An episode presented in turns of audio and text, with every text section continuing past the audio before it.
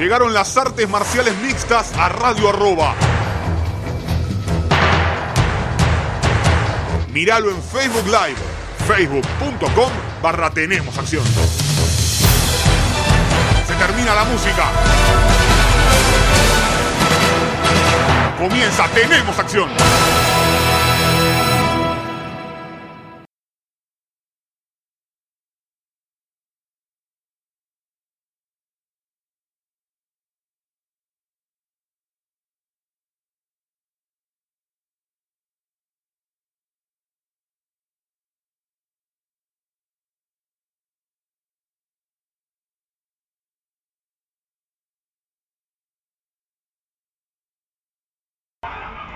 Hola, hola, hola, hola, ¿qué tal amigos? Bienvenidos a una nueva edición de Tenemos Acción aquí en Radio Arroba con todo lo que dejó el mundo de las artes marciales mixtas y los deportes de contacto. Y este mundo de MMA nos dejó un nuevo campeón interino de peso completo. Me refiero nada más y nada menos que al francés Cyril Gann, que es el nuevo poseedor del cinturón interino. Interino medio que por capricho de Dana White, pero al fin y al cabo tendremos unificación de títulos. Y oh, qué casualidad, Dana White dijo, ¿quién hubiera imaginado que después de haber trabajado tanto tiempo en eh, la legalización del deporte en Francia, ahora tenemos un campeón que entrenó allá y un campeón interino que es francés? ¡Qué casualidad! No, pero bueno, Vamos a ver qué es lo que terminan haciendo. Parece todavía un poco alejado de la realidad el tema de hacer el evento en Francia, pero qué sé yo, las casualidades de la vida, vieron que hay dos cinturones, uno que estuvo en Francia, entrenaron juntos, dijo, ni a Vince McMahon se le hubiera ocurrido de tal manera. Fue... Me dejan dudar, me dejan dudar a mí, un poquito, no mucho que no haya sido tanta casualidad. Me, no quiero ser malo, pero vamos, Deina, somos un poco, no conocemos mucho. Medio como que estaban las cosas dadas. Lo que me sorprendió en la previa de la pelea era tanta gente que no confiaba en Cyril Gann. Porque empezó siendo Gané, pasó a ser Gain y en el último evento, Bruce Buffer lo presentó como Cyril Gunn. Así que vamos a decirle Cyril Gunn. De ahora en más, la verdad es que nos complica un poco con el nombre. Si fuera Job Chipchek todavía, que le decimos Yedresich para que más o menos entienda. Pero son cuatro letras, le preguntamos y nos contesta. Tan fácil como eso. Pero bueno, vamos a decirle de ahora en más Cyril Gunn, al eh, campeón interino invicto que tienen hoy los pesos completos de UFC. Como les decía, me sorprendió mucho el tema de, no, que va a ganar Luis, que Luis lo noquea. Yo no sé si alguno que otro acá vive en un universo paralelo o algo. Yo no veía por dónde. Un 80-20 tranquilamente era la pelea para Cyril Gunn, pero bueno, qué sé yo, había, había algún que otro que, estaba envalentonado con que iba a ganar el eh, señor Derrick Lewis. A mí personalmente me sorprendía demasiado que fuera a pasar eso. Y tenemos un campeón de peso completo distinto a lo que solíamos tener en los últimos tiempos.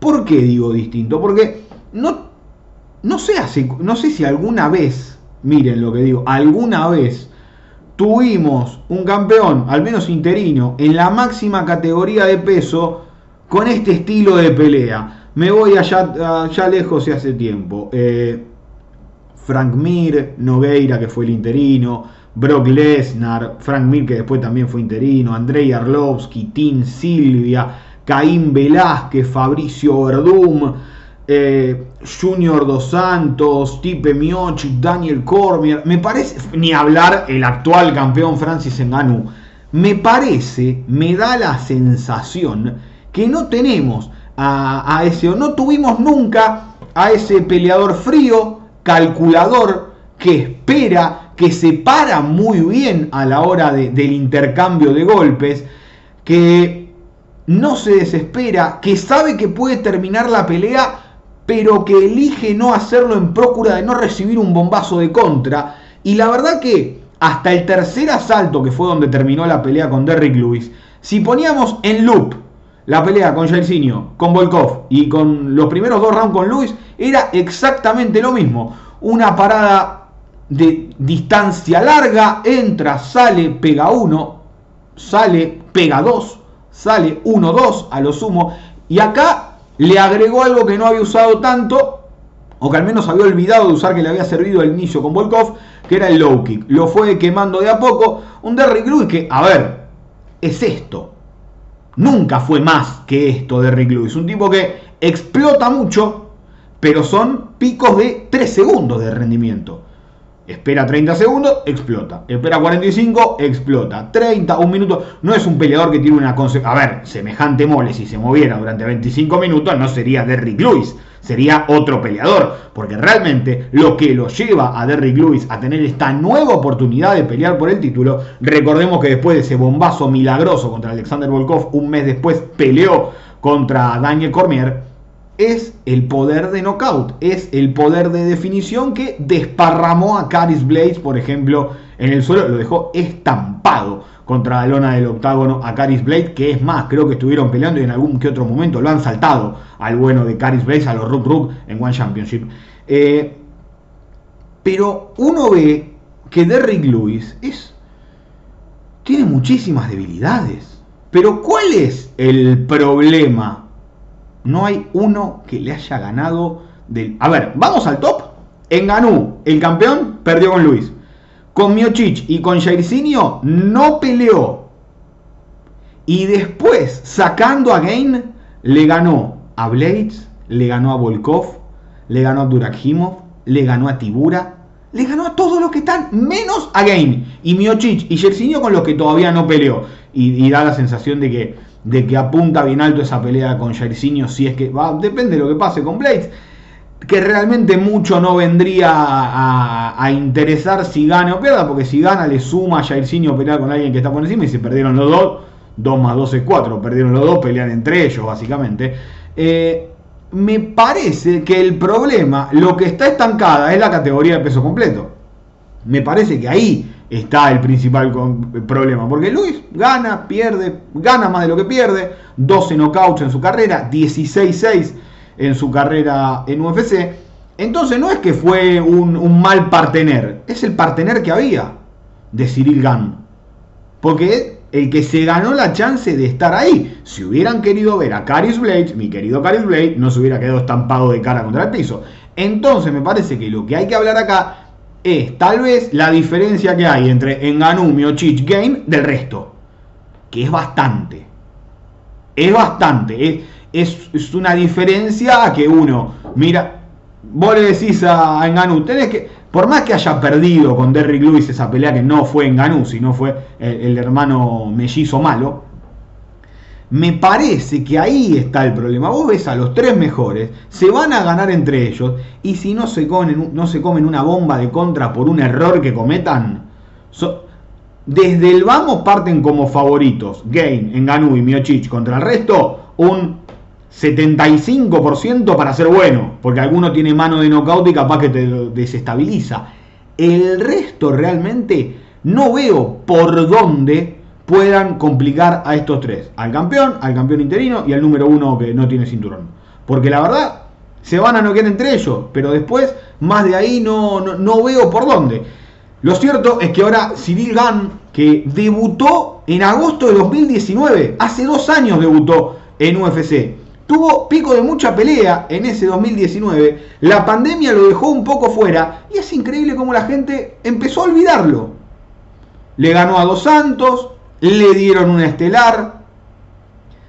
Dana White dijo, che, qué aburrido que es este pibe. Lo dijo por más que el otro día en conferencia de prensa haya dicho que no. Comparó a Enganú, porque pelearon más o menos en la misma época. Enganú lo que había hecho con Jairzinho y Gan lo que, y lo que había hecho con... Todavía no sé, chicos me mareo, Gan. Eh, pero porque me marearon ellos directamente que no saben cómo decirle. Digo, Buffer, eh, Anik y compañía.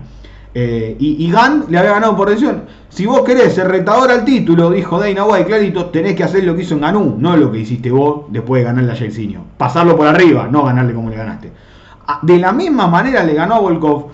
Y para demostrar poder, Le dijo a Enganú, tenés que pelear en agosto. No, mirá, yo llego para septiembre, octubre. Listo, no pelees. Chao, besito. Eh, título interino. Lo más lindo que hay 7, 6 o 7 categorías que tardaron mucho más que esta en poner el título interino en juego.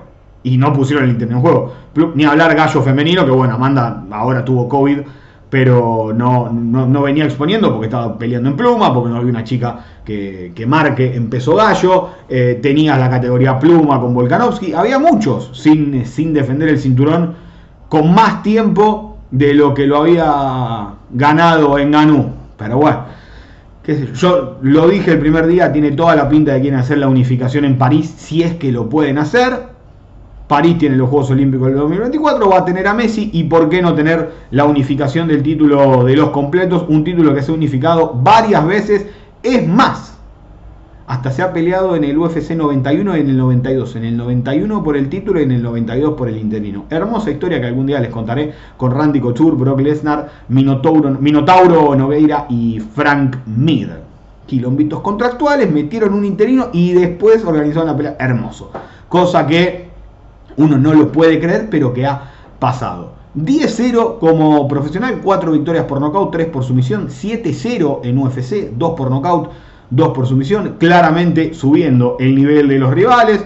Junior Dos Santos, Jairzinho Rosenstruik, Alexander Volkov, ahora Derrick Lewis, solo le queda Francis Ngannou. Han entrenado juntos allá lejos y hace tiempo en Francia. Y vamos a ver ahora cómo se plantea la próxima pelea. Porque no es lo mismo pelear con Luis, Volkov, Jairzinho y Dos Santos que con Enganú. No es lo mismo cruzarse y esperar la mano de Luis que la mano de Enganú. Vamos a ver, me parece que por primera vez en mucho tiempo tenemos una partida de ajedrez por el título de peso completo. Algo que usamos mucho en otras categorías, eh, con Volkanovski Holloway, por ejemplo, usamos esa frase. Eh, alguna de, de, hemos usado esa frase. Usman, cuando Usman era muy controlador de las peleas. Pero me parece que ahora vamos a ver otra cosa.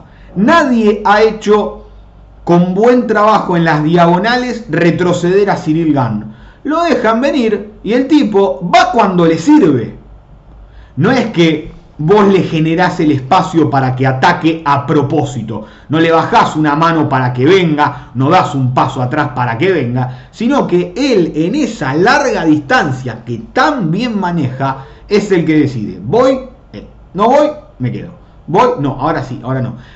Y no lo hemos visto noquear con un bombazo a Cyril una buena contra, una piña que decís, mirá cómo lo desparramó en el suelo cuando lo iban a buscar. Entonces, me parece que la clave para incomodar a Cyril Gann es tomarle el centro del octágono, como tranquilamente puede hacer en Ganú, como tranquilamente puede hacer en Ganú, y llevarlo hacia atrás. Ser el que toma el centro, el que decide lo que pasa en la pelea.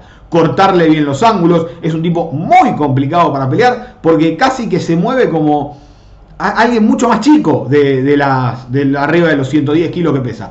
se mueve rápido, entra y sale muy bien. Pegarle lows, porque no, no tiene mucho apoyo. Eh, fíjense cómo, cómo camina normalmente Cyril que está mucho sobre, sobre la planta del pie, sobre el, perdón, sobre el, no me sale la, parte del pie, pero está mucho los saltitos, se, entiende a lo que voy, ¿no? No apoya toda la planta del pie. Es el, meta, el, el TAS, metatazo, bueno, no quiero hablar pedo, pero se entiende lo que es como que va a los saltitos, entra y sale, se mete, va, viene, va, viene, va, viene, va, viene, y eso lo tenés que intentar anular. No tiene mucho peso sobre la pierna. Entonces, un low bien tirado, él levanta un poco la pierna y le lleva la pata pero no lo lastima. Tendría que ser una patada más tirando, no el low atrás de la rodilla, sino un poquito más arriba, intentando que le duerma la pierna para que él no la pueda sentir. Y me parece que en Ganú puede hacerlo. No tanto trabajar con el low interno, o si no, variar las Porque el low interno me parece que tiene facilidad para bloquearlo. Como está parado, gira la rodillita para adentro y te va a más a vos que a él. Me parece que tienen que trabajar sobre el cuádriceps a la hora de pegarle el low para quitarle movilidad. Porque el tipo en ese ritmo te da la sensación de que puede pelear 10 rounds. Tranquilamente puede pelear 10 rounds saltando así sin ningún problema. Entonces lo que tenés que hacer es desgastarlo y ninguno de los pesos completos con los que se ha enfrentado tuvo la capacidad de bancarle 25 minutos ese ritmo. Y spoiler alert, en Ganú no va a bancar 25 minutos ese ritmo. No lo va a bancar. Por más atlético y por más gran peleador que sea, la bestialidad del poder de knockout que tiene Francis en Ganú no va a poder bancar 25 minutos al ritmo de saltito, entra y sale constante de Cyril Gann. Entonces, cada vez que patee Ganú para bajarle el ritmo, va a tener que ser muy fuerte. Porque la pelea de Ngannou son los primeros tres rounds. Los primeros, y, siendo bueno los primeros tres rounds, porque no sabemos cómo está en el tercer asalto realmente Francis. Las únicas dos veces que lo vimos estaba arrastrando prácticamente. Mejoró y lo hizo notoriamente. No es el mismo Francis Ngannou ahora que antes. Pero me parece que tiene que pelear a una pelea explosiva por momentos y sacarle el ritmo a Gan, porque donde Gan encuentra el ritmo es muy complicado sacarle el ritmo. Pegarle un low, pegarle otro, ver cómo reacciona si lo deja venir, capaz que empieza a perder un poquito de explosividad. Gan a la hora de atacar, y ahí es cuando, donde en Ganú toque la espalda o sienta que tiene la espalda cerca de la reja, se viene el zarpazo. Porque si le toma el centro, y a ver, lo mejor para Enganú sería talarlo a low, tenerlo sentido con poca movilidad e ir a pegarle.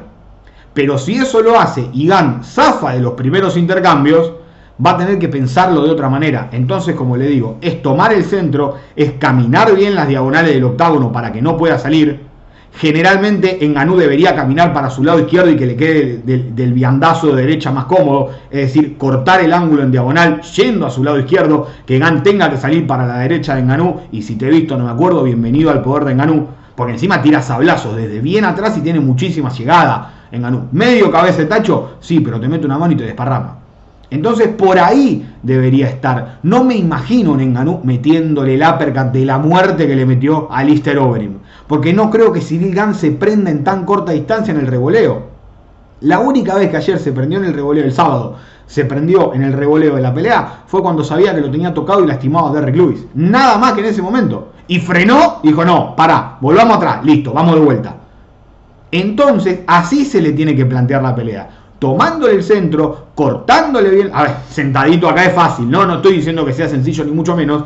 Pero esa es la idea central, me parece, de Enganú. Porque pelearle de contra es muy difícil a un tipo que maneja tan bien la distancia y está constantemente en actividad. Entra, sale, entra, sale. Ahí se te hace difícil pelearle de contra. Se te hace muy complicado. Y si querés pelear de contra, vas a tener que estar preparado para pelear 25 minutos. Porque él no va a plantear el intercambio, se lo va a tener que plantear en Ganú. Y no le va a ganar la pelea con Low en Ganú durante, con Low corriendo 25 minutos. No lo va a hacer realmente. Y además, Gan, que contragolpea muy bien, es un contragolpe el que hace ofensivo, porque él toma y cuando largan va y se mete de vuelta. Contragolpea estando desde el centro muchas veces. Si le Gan, el cardio funciona, la técnica funciona, la estrategia le funciona. La verdad que, estamos ante un tipo que va a ser difícil de ganarle. Después en ganó y dice buenas tardes, bomba y se terminó la pelea. Pero si no manejás vos esa distancia, no lo vas a poder hacer nunca. Es una pelea de distancia. Es una pelea de hasta acá te vas a mover vos, de ahora en más impongo yo. Y mientras más tengamos en Ganú girando alrededor del octágono y gane en el centro, más lejos va a estar el campeón camerunés de poder retener, de poder retener, sí, porque en realidad técnicamente es la unificación, pero el que retiene es el campeón. Me parece que es una pelea espectacular. El típico combate entre el noqueador brutal y el técnico estratégico que entra y sale, que también puede terminar la pelea antes del límite pero claro, eso está a la vista. Gan no tiene ese poder devastador de knockout que tiene un Enganú. Y donde Enganú toca la mandíbula, la pelea se termina. Solamente Miocic le bancó la mano en esa primera pelea, en ese primer round que metió un par de golpes tremendos y siguió, siguió de pie, siguió bancando muy bien la pelea. Pero como les decía, estamos ante, ante una pelea muy, muy complicada de, de predecir incluso, porque me parece que nos estamos olvidando de algo, y es que Gant tiene un muy buen juego en el piso. No, no es que eh, es malo derribando, no, a ver, no le convenía hacerlo con Derrick Lewis, con Volkov ni con Jairzinho. Y, y si no se cansa en Ganu, no le va a convenir hacerlo tampoco. Porque estando en Ganu fresco, te mete una mano y te duerme. Con el correr de los rounds, para quitarle peligrosidad en Ganu, tal vez le convenga meterse abajo y desgastarlo también en ese juego. Es difícil, va a ser difícil para los dos. Gain, eh, nunca, Gan nunca se, se enfrentó a, a, un tipo del poder de knockout en Ganu. Me parece que pega más fuerte porque es más técnico que Derrick Lewis. O sea, Derrick Lewis puede pegar fuerte, pero la mano la ves venir siempre. Ahí viene la mano de pum y te la pegó. Pero la mano de Ganu no la ve venir. Porque además tiene swings raros, pega de, pega de, despatarrado a veces en Ganu y te desarma igual tiene la generación de poder rara como la que tiene Adesanya. El, el knockout de, de Adesanya Whittaker es, es, tremendo, está casi que recostado sobre su espalda y tira un manotazo. Y, y, el movimiento de hombro y el movimiento de cadera que acompaña cada viandazo que tira es más que los violetazos con mucho swing que tira de Rick Lewis, que lo ve venir y que si estás entrenado y que si preparaste una estrategia para pelear ese combate, sabes cuándo viene, sabes cuándo no y sabés que de repente Derrick Lewis te va a tirar una patada voladora. Acá sabemos que Ganú le va a meter low y le va a tirar bombazos.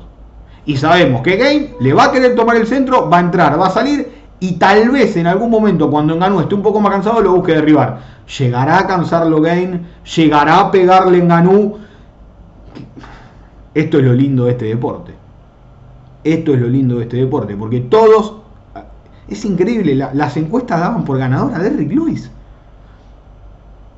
es, o sea, o empezaron a ver MMA hace 15 días y no miran los Fight Night, o, o, yo realmente no entiendo para qué lado uno puede pensar que Derrick Lewis estaba en condiciones de noquearlo a Cyril Gann.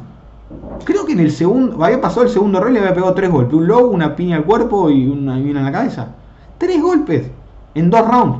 Una barbaridad, un, absurdo el, dominio de, de Cyril en esta pelea estelar de un evento que estuvo bueno.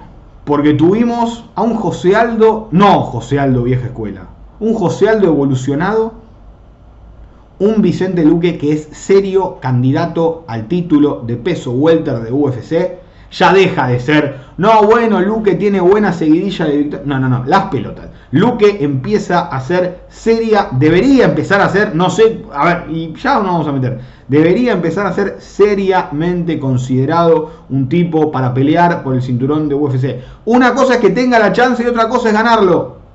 Son todas cosas completamente diferentes, pero merece empezar a tener chances. Necesita un estelar de algo, Luque. Necesita una pelea estelar, una importante, una pelea estelar. No importa que sea un Fight algo a 5 rounds, a ver cómo se siente, a ver cómo. Pero bueno, ya vamos a hablar de Vicente Luque, porque ahora es momento de hacer la primera pausa de este Tenemos Acción en Radio Arroba. Se nos fue el primer bloque hablando de todo el estelar y de lo que puede venir. Pero en el segundo, les prometo, analizamos esta nueva vieja versión de José Aldo, lo de Vicente Luque y mucho más. Pausa y ya volvemos con más. Tenemos acción aquí en Radio Arroba. Continuamos con más, tenemos acción aquí en Radio Arroba, basta de Gan, basta de Luis y vamos a comenzar a hablar. Perdón, ya, ya eh, dejaron de hablar los que querían que José Aldo se retirara después de pelear con Conor McGregor. Spoiler alert, es mejor el récord de Aldo después de esa pelea que el de McGregor. Increíble, pero créamelo, es así. José Aldo le ganó fallo unánime en tres a Pedro Muñoz 30-27 las tres tarjetas. No me pongo a aplaudir porque se escucha feo, sino queda feo. Lo que hizo Aldo, perdón, la barbaridad que hizo José Aldo, primero y principal, cambiando el juego, como siempre. Un tipo que cambia el juego. Porque al principio enseñó, no, no enseñándolo justamente, sino demostró cómo se generaba espacio para evitar derribo y castigar al mismo momento. En el clip. Primero los low kicks, ¿no? Que de los mejores pateadores de la historia de este deporte. Al menos de low. Vemos, si es uno, dos, tres. De los mejores pateadores de la historia de este deporte. Segundo, la capacidad con la cual generaba espacios cuando iban a buscar el derribo para castigar y generar errores del rival buscando el propio derribo. ¿Se entiende? O sea, pegar estando en posiciones complicadas, pero nunca siendo derribado. Y ahora, la patada a la pantorrilla es la nueva moda, dijo. Pumba, bloqueo, pumba, bloqueo. A la tercera vez ya no lo va a patear más. Le levantaba la piernita y se la bloqueaba. Le sacaba la pierna. Y después está reversionando el boxeo para las MMA. Lo que está boxeando Aldo, por favor. Después vemos si le alcanza para ser campeón, no, para pelear con los mejores. No sé. Me parece que le va a seguir fallando porque el corte de peso es muy grande. Para, por más que lo da, lo da cómodo, evidentemente, lo da bien. No, no, no es que camine por la vida en 61. Lo da bien, llega bien, pero regala un poco a la hora de mantenerse 15 minutos. Yo creo que esta vez fueron. Entrado el tercer round, se empezó a notar una merma, un poco, un poco una merma física en algo que después encima en los últimos 10 segundos salieron a cruzarse como locos. Pero ante un peleador que es rápido, que no suele caer en. Peleó 5 rounds palo a palo con Frankie Edgar y fue una gran pelea la de, la de Pedro Muñoz. Que no suele caer en esto de las trampas de los rivales, de no pudo hacer nada. Es más, él, le dijo a Aldo, Aldo le dijo, no, no digas eso, está, muy cerca. Le, le dijo a Aldo cuando terminó la pelea, me siento eh, lejos tuyo, siento que no, no te voy a agarrar nunca, siento que peleas otra, que haces otra cosa, que tenés otro juego, que estás en otro nivel, le dijo.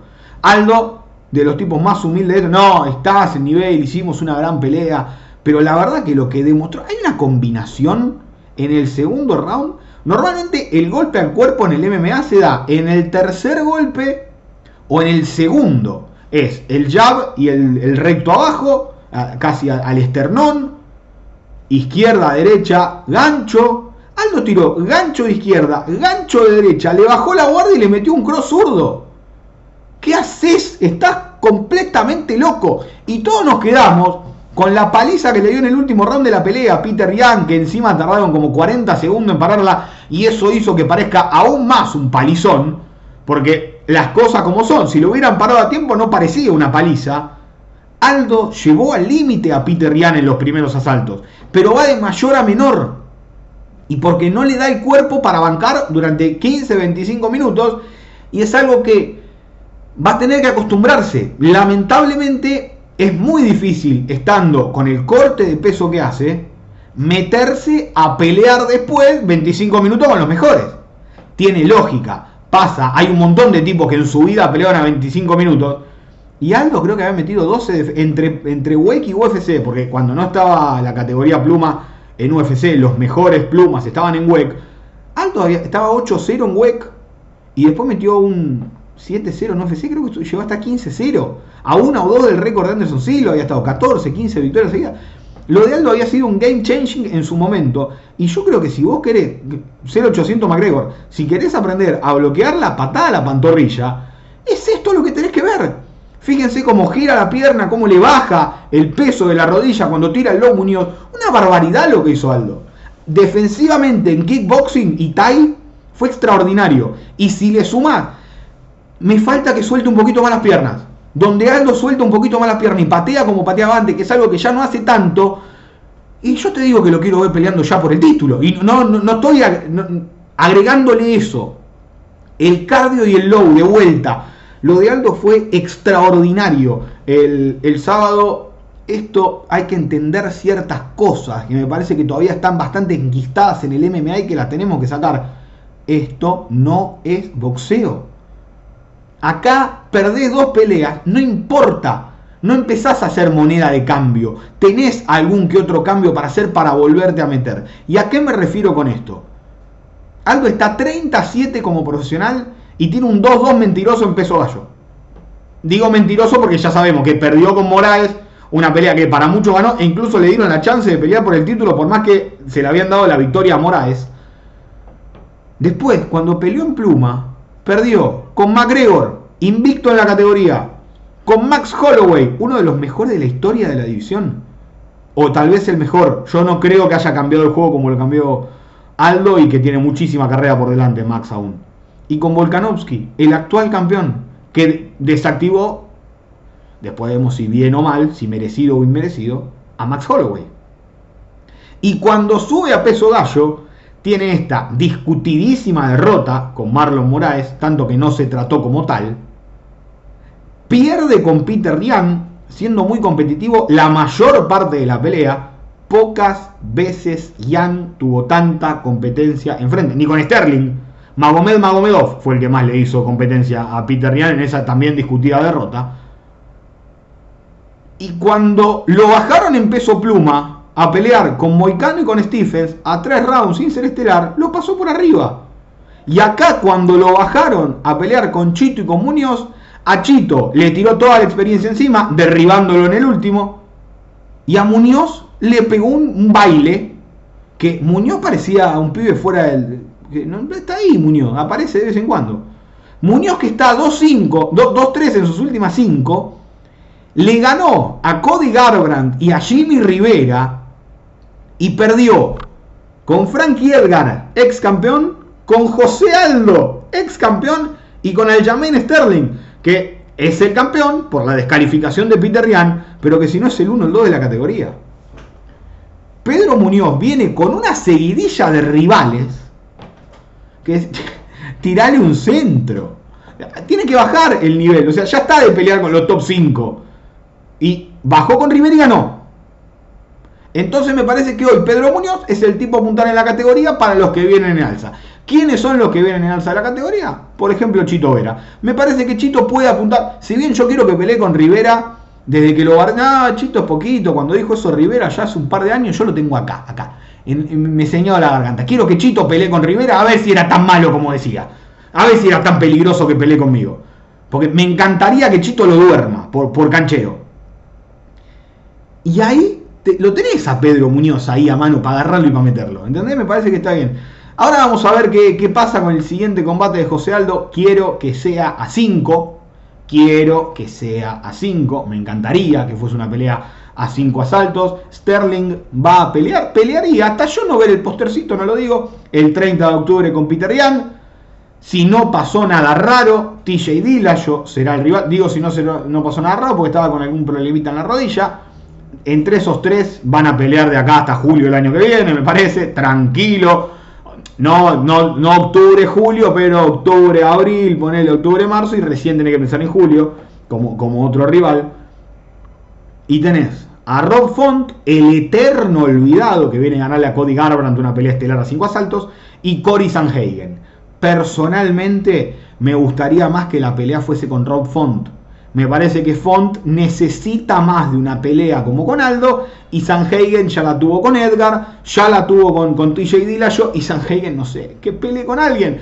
Si Balishvili le gana a Moraes, puede llegar a andar porque eh, realmente eh, se estancó un poco la división y necesitamos darle y, cómo se le da aire a la división y con un tipo que diga, bueno, está bien, bajo yo, porque Rob Font no merece bajar con la seguilla de victorias que tiene y Sanhagen, quieras que no, discutido o no, viene de perder con TJ Dillashaw, ya le ganó a Moraes, ya peleó con Sterling, que es el campeón, a no ser que si pierda Sterling y se pueda hacer una revancha Sanhagen-Sterling tal vez, pero no me gustaría, a ver, perdón, yo doy por hecho que Ian le gana a Sterling. Me parece que Ian y que Ian con TJ Dillashaw es la pelea hoy en día para hacer en 135 libras.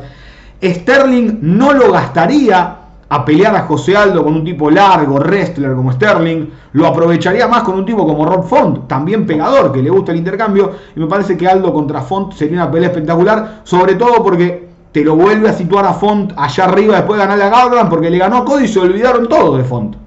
No, TJ yo con Sanhagen, peleón, Sterling, y el pobre Ron Font está así tipo, che, yo le estoy ganando a todo, maestro, mandame una. Me parece que estaría muy bien para Font y que lo posicionaría bien arriba. Esa, le gana Aldo y tiene que pelear por el título después. Me parece que podría ser bastante acorde esto para los dos. para los dos, porque ¿por qué no pensar también en un Aldo con tres victorias consecutivas, queriendo buscar lo que fue de él? Y yo me vuelvo loco por ver otra pelea de Aldo con Peter Yan, de Aldo con, con TJ Dillashaw, que me parece que son tipos más rápidos, no lo consideraría eh, claro favorito en esa pelea, pero me parece que Aldo 34 años tiene, es más chico, a ver, es más chico que Ganú.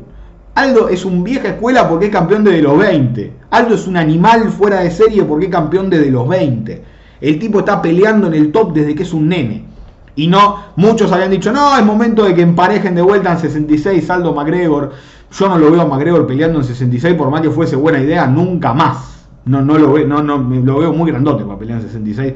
Realmente, y Aldo está muy cómodo en esta categoría como para andar regalando peso y volver a 66. Respecto a la categoría Welter, a ver, y, vamos, vamos a, ciertos detalles, porque de Vicente Luque es amigo de la casa, acá hablamos largo y tendido durante muchísimo tiempo de Vicente, hablamos con él, nos... A ver, el que escucha Tenemos Acción sabe que cuando Vicente encuentra el Dars, Anaconda o Bravo, dependiendo de dónde cierra, exactamente en la misma sumisión, básicamente, él no lo va a soltar. La va a tener que romper el rival. Él no va a soltar nunca para ajustar. Donde se cierra, ya está. Listo. A lo sumo, si se puede cerrar más, pero cambiar el agarre, nunca. Y ya van a entender por qué lo digo. 21-7-1 como profesional Vicente Luque. 19 victorias antes del límite. Esta fue su decimonovena victoria antes del límite. El triunfo que tuvo este día sábado contra Michael Chiesa. Sumisión en el primero. 14-3 en UFC. De las 14 victorias, 13 antes del límite. Yo no sé cuántos tipos con 14 victorias en UFC ganaron 13 antes del límite. No lo sé. Hay que ponerse a buscar archivos estadísticos. En algún momento haré las estadísticas como se debe, desde el 1 hasta el 200, hasta que acaban como 500 eventos, ya sumando todos los Fight Pero 14 victorias, 3 derrotas, 13 victorias antes del límite. Las derrotas solamente le, llevó a decisión Mike Perry en Uruguay, que así le quedó la cara a Mike Perry por llegar a decisión. Que si el árbitro separaba ese clinch, le iba a parar el médico porque Perry era un molde de la rodilla de Luque. Michael Graves, un luchador puro wrestler, le ganó en el debut de Luque en UFC, después de la final de The Ultimate Fighter. Había sido The Ultimate Fighter eh, American Top Team contra Team Black Zillions, ese que gana Kamaru Usman. Y por suerte lo retuvieron. Raro que retengan a uno que pierda.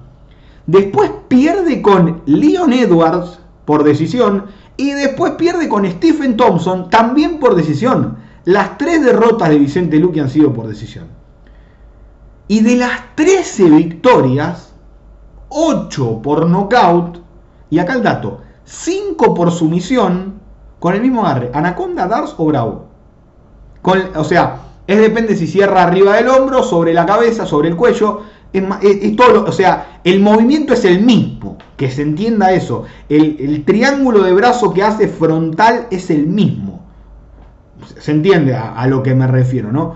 El tipo es un fuera de serie en lo que hace y haber sometido a Michael Chiesa como lo finalizó, después de que Chiesa le ganara la espalda y lo buscara someter, lo que lo dio vuelta, se lo sacó de encima y cuando quedaron de frente, a dormir. Chau, nos vimos. Un nivel extraordinario, un Luke que hoy está entre los cinco mejores del mundo de su categoría. Y vamos a ver qué pasa. Y el vamos a ver qué pasa me genera un problema a mí, que es el capricho de la revancha más Vidal. Porque Guzmán con Colby, la revancha tendría que haber sido en julio y ahora tendría que estar peleando Leon Edwards y Vicente Luque tendría que estar una pelea de pelea por el título. Pero la revancha con Masvidal, que tanto le iba a ganar Masvidal a Guzmán, porque iba a poder dar el peso más cómodo. Contá hasta 10, Emiliano, por favor, te lo pido. Ahora, en noviembre tendríamos Usman contra Colby. ¿Y qué hacemos con Leon Edwards? ¿Por qué Leon Edwards le daría una revancha ahora a Vicente Luque cuando en la racha positiva que tiene Edwards ya le ganó a Luque? Es meterse en un quilombo. Entonces, en, en Colby Usman, perfecto. Edwards, Duriño Burns, que no va. Cuando se lo pregunté a, a Vicente, me dijo suba mediano ante pelear con Duriño. No van a pelear, son eh, íntimos amigos. Con Stephen Thompson peleó y perdió. No, es me parece que no, no, está la revancha ahora con Stephen Thompson. No vale la pena después de que Stephen Thompson además perdiera con Gilbert Burns. Y quedó ahí medio en el limbo, Vicente. Quedó ahí medio dando vuelta porque Masvidal ya está atrás en el ranking. E igualmente si gana una pelea le dijeron, no, estaría bueno ver la pelea. O sea, a mí me gustan las super peleas mientras no se interpongan en el desarrollo de una categoría. Cuando empiezan a esa super pelea a ser por títulos, me empiezan a molestar bastante. No sé qué pasará con, Vicente Luque. Pidió por Kamaru Usman y Kamaru Usman le dijo, amigo, probablemente nos tengamos que ver pronto. Me parece que se viene una gran pelea. Y llegado el caso, haya que esperar un poco. Cuando esperó evolucionó Luque.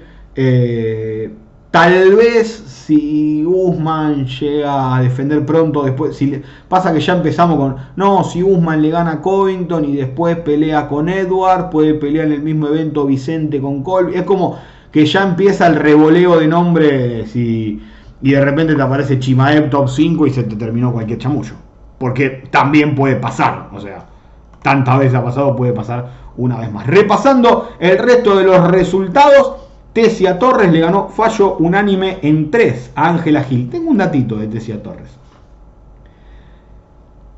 Tuvo cuatro derrotas consecutivas en un momento que le hicieron desaparecer prácticamente del mapa y volvió con estos tres triunfos sobre Van Buren, Hughes y Hill. Pero escuchen esto. Y las derrotas, la primera derrota fue con Rose Namayunas, campeona. Ganó un par de peleas y volvió a meterse en el top. Consecutivamente, Jessica Andrade perdió. Joana perdió.